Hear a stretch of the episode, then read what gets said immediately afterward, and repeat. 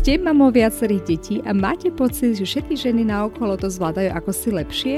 Alebo máte pocit, že materstvo je iné, ako ste si ho predstavovali alebo ako ste ho vnímali u iných? Veľakrát sú za tým len tipy a triky, ako si uľahčiť svoj každodenný kolobeh, ktoré vám enormne pomôžu v tom, aby ste sa stali šikovnou mamou, ktorá si to vie proste len šikovnejšie zorganizovať a usmerniť tú energiu tam, kde je to naozaj nutné a hlavne dôležité. Mať jasnú predstavu o tom, ako mamou chcete byť a akým smerom sa chcete uberať, najmä čo sa týka vašej výchovy a tomu si uľahčiť starostlivosť o domácnosť či iné povinnosti, nájsť čas nie len pre seba, ale najmä pre svoje deti a tak sa stať šťastnou mamou, ktorá si vychutnáva materstvo. To všetko sa dozviete v tomto mojom podcaste, kde budem s vami zdieľať moje pozorovania, skúsenosti, typy a triky, ktoré som získala ako štvornásobná mama. Dúfam, že tieto vám takisto pomôžu na ceste k šťastnému materstvu.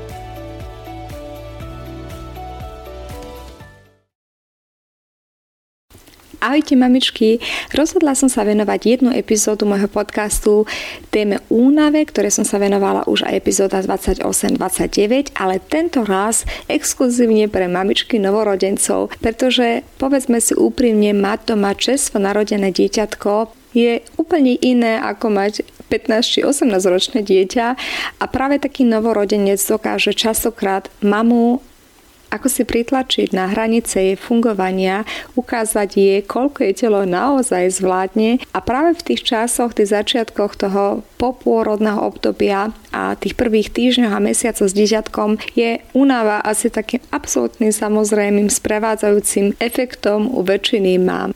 Ako si všeobecne poradiť s témou únavy sa môžete, ako som spomenula v predchádzajúcich epizódach môjho podcastu už dopočuť. A teraz by som sa rada zamerala skôr na to, čo robiť, ak ste mamička, maličkého bábetka, prišli ste z nemocnice a cítite sa už len vyčerpaná a tá, ten sled vyčerpanosti ako si nemá koniec. Musím pritom zdôrazniť, že ide o moje pozorovania a moje skúsenosti. Som mama štyroch detí a tri z nich boli deti, ktoré do prvého pol roka v podstate len preplakali, čo si viete predstaviť, že tá únava bola absolútne bezhraničná, pretože e, som nemohla spávať v noci, cez deň a v podstate som fungovala už len na tých takých náhradných baterkách, aby to dieťa som nejako počas tých prvých mesiacov dokázala dobre zaopatriť kdokoľvek už mal pláčujúce dieťa doma, e, trpiace kolikami alebo refluxom alebo inými ochoreniami, ktoré častokrát novorodenci so sebou prinášajú, vie o čom rozprávam, človek sa ako si dosiahne ďaleko za hranice únavy, o ktorej si normálne tak zmýšľame, že to únava je to taká dokonalá vyčerpanosť, do ktorej sa človek úplne až dosiahne. A sú také rôzne trošku pomôcky, ktorými môžeme ten náš stav zlepšiť. Tá únava totiž už veľakrát vôbec nevzniká ani tak, e, až keď to dieťa je doma. Tie posledné týždne pred pôrodom toho tehotenstva sú same o sebe enormne vyčerpávajúce. A veľa žien má ako si potrebuje ešte všetko porobiť doma a prichystať a veľakrát aj tam už preťažuje svoje sily. Pritom tie práve posledné dni pred pôrodom by sa mali ako si vedomo využívať na to, že si aj trošku oddychnete. Nie len preto, že keď už budete mať to babetko, tak je možné, že sa už nevyspíte, ale už aj samotný pôrod je extrémne náročná, v podstate fyzicky náročná aktivita. Vy budete potrebovať dostatok energie na to, aby ste to dieťa naj, najskôr porodili pretože žiadna žena nevie vopred, ako dlho bude taký pôrod trvať. Sú ženy, ktoré majú šťastie a sú za 2-3 hodiny e, hotové a babetko je na svete a sú také, ktorým to trvá aj nespočetne veľa hodín. Môj druhý syn, e, ten pôrod len už čisto vyslovene, tá čas pôrodná, o ktorej sa rozpráva, už kontrakcie sú každých 1,5 minúty, išiel cez 19 e, hodín. Skutočne je to fyzicky neuveriteľne náročná aktivita to vydržať a ustať až do konca. Potom sa dieťatko narodí, máte ho pri sebe, tešíte sa samozrejme, ste plná endorfínov a načenia, čo je samozrejme a to je správne, tak by to aj malo byť. Ale najneskôr, ak nejde všetko tak, ako ste si to predstavovali, jednak ste ešte vyčerpaná po pôrode, Možno ste aj prekvapená to novou úlohou, najmä pri prvom dieťatku ešte človek nevie všetko, čo má robiť a je skôr tá žena taká znistená, robím to správne, robím to tak, ako by to malo byť. A najneskôr, ak to dieťa nebude len tichučké, pekne usmiaté a spokojné, ale bude trpieť, povedzme už stačia len také e, veci ako koliky, kedy to dieťa má proste problémy so zažívaním, kedy mu je zle, kedy veľa plače, je nespokojné a podráždené a to je taký začarovaný kruh, pretože ako náhle sa ono nevyspí, je unavené, keď je unavené, tak plače, keď plače, tak um, sa dokáže častokrát dostať do takého stavu, že aj keď je unavený, už vôbec nevie zaspať, proste sa nevie, ako si stlmiť. To je taký začarovaný kruh. Mamičky, ktoré si s tým prešli, to žiaľ Bohu poznajú a tým pádom vy ste permanentne ako keby pri tom dieťatku a nemáte možnosti na taký dobrý oddych.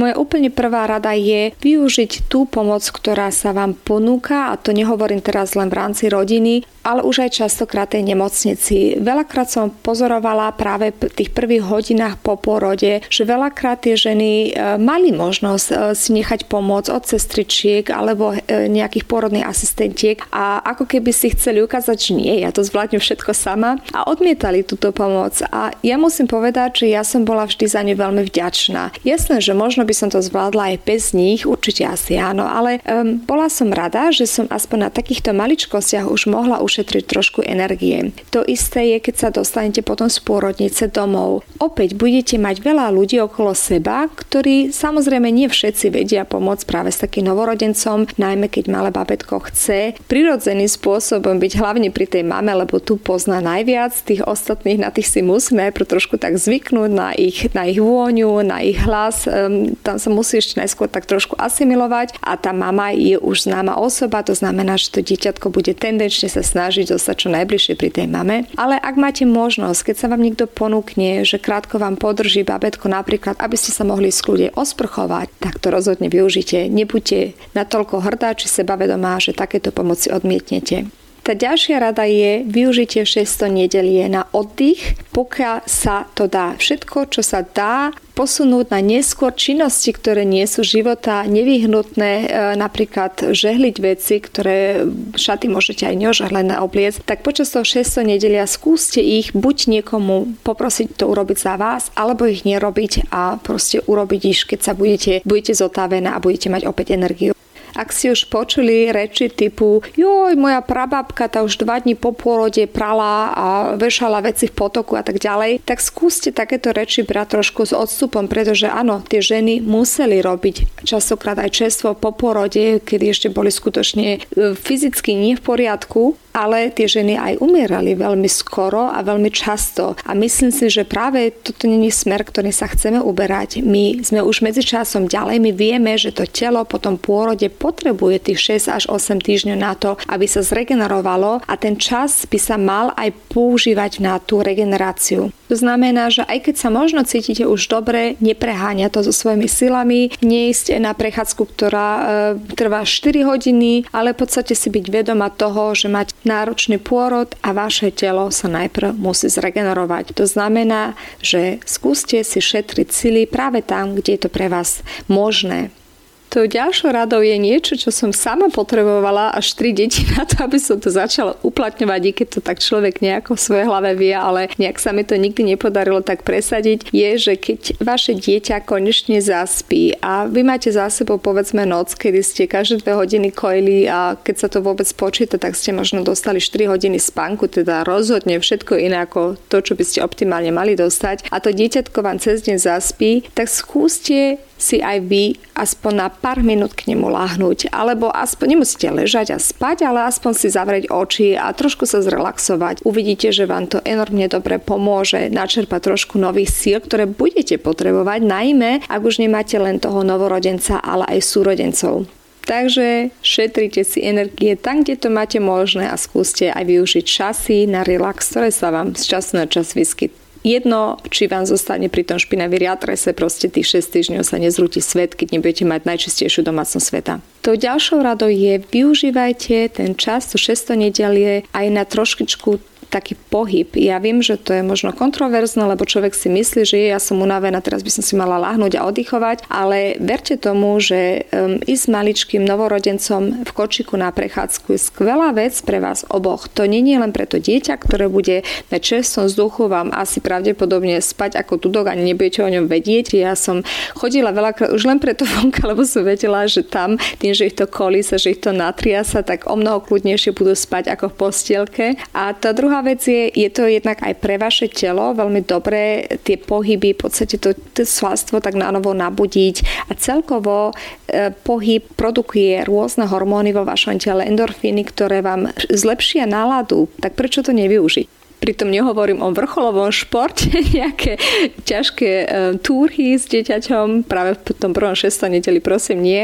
Skôr ide o skutočne pomalé prechádzky na častom vzduchu, žiaden ťažký terén. To, čo si myslíte, že fyzicky zvládate bez toho, aby ste mali bolesti, najmä ak ste mali cisársky rez, tak, tak či tak nebudete nejak veľké skoky môcť robiť. Ďalšou rado by bolo, ja viem, že to môže znieť zvláštne, ale skúste nezanedbať napriek tomu starostlivo o seba. Veľa žien, neviem prečo je to teraz také moderné, že zrazu zanevrú nejako na hygienu, prestanú si robiť tie veci, ktoré štandardne robili, prestanú si umývať každý deň vlasy, alebo sa každý osprchovať, alebo si už len obliekajú nejaké úplne šaty, ktorým by sa aj tak nikto na verejnosti neukázali. Sú to triviálnosti a možno vás to bude stať len 10 minút času cez ten deň sa dať skutočne do poriadku, ale uvidíte, že váš pocit zo seba bude úplne iný, lebo keď vyzeráte zle, keď ste neupravená, tak asi ťažko budete sa hambiť aj otvoriť dvere povedzme poštárovi, kdežto keď sa budete cítiť e, upravená a správne vyzerať, mám pocit, že sa automaticky vám trošku zlepší vaša nálada a aj ten energetický level.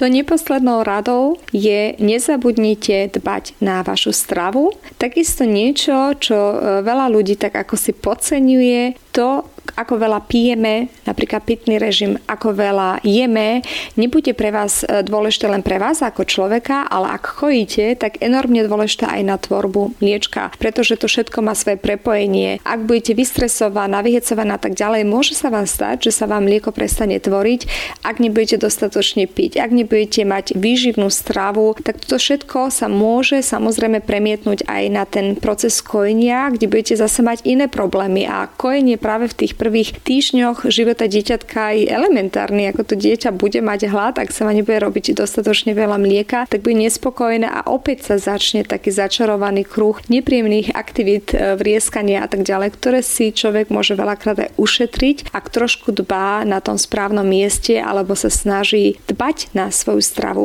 téme toho, čo odporúčam ja z mojej skúsenosti jesť pri kolikových deťoch. Práve počas kojenia budem venovať jeden osobitný diel môjho podcastu, ale možno len um, samotná rada, že snažte sa pri počas jedenia mať trošku pestrejšiu stravu a v prvom rade skúste viac menej redukovať cukor, pretože ten cukor jednak môže spôsobovať bolesti u babetka, ale takisto je nepotrebný a veľakrát, keď my sme také vystresované a vyhecované a aj tak nemáme čas variť a tak ďalej, tak automaticky človek siahne po nejaké somarine, nejaké tyčinke mysli alebo niečo, čo je plné cukru a viac menej nám vôbec nedá tú životnú energiu, ktorú by sme potrebovali, to len krátkodobo nasytí. Dieťatko asi nie, dieťatko asi to príjme len k tomu, že bude neskôr vrieskať, pretože ten cukor sa mu takisto dostane do krvi a ono si s tou dodatočnou energiou nebude môcť vedieť poradiť, prípadne bude mať ešte bolesti brúška z toho. A aj tak sme preto svoje telo nič plnohodnotného neurobili. Sú pokrmy, ktoré sa dajú spraviť aj za 15 minút bez toho, aby ste museli byť nejaká ťažká kuchárka a práve také jednoduché pokrmy veľmi odporúčam v tých prvých týždňoch. Hlavne, že sú to varené pokrmy, polievky sú napríklad fantastická vec pre vaše telo a jednak dodáte telu tekutinu, ktorá je výborná alebo dôležitá práve pre tvorbu mliečka, ale celkovo vás to prehreje a dodávam trošku energie a sily. Takže nepodceňujte aj silu správnej stravy. Ja viem, že to znie, že kde ja mám popri vrieskajúcom dieťati ešte navariť a tak ďalej, ale hovorím, sú recepty, ktoré sú zvládnutelné aj do 15 minút a budete z nich mať o mnoho väčší oso, ako keby ste sa práve v tých minútach venovali svojmu mobilu alebo iným kravinám, ktoré častokrát človek bere do ruky práve keď dosiahne tých pár minút času pre seba. Takže krátke zrekapitulovanie, skúste neprepínať svoje sily hneď po pôrode, skúste sa zamerať len na tie činnosti, ktoré naozaj nevyhnutne musia byť urobené, tie priority jedna a všetky ostatné, ako si posunúť na stranu. Medzi tie by ale nikdy nemalo patriť starostlivosť o seba, starostlivosť o hygienu alebo celkovo zovňajšok v zmysle takej hygienické úpravy. Nehovorím, že musíte mať na sebe make-up, ale skôr skutočne, aby ste boli upravená v zmysle čistá s nemasnými vlasmi. A tá druhá vec je, skúste veľmi um, dbať na to, čo jete, um, čo pijete na pitný režim a Možno využiť čas, keď si dieťa láhne aj sama na trochu oddychu. Prípadne skúste takisto zakomponovať počas toho dňa čas na uh, aspoň taký krátky pohyb, povedzme prechádzku s dieťatkom na čerstvom vzduchu.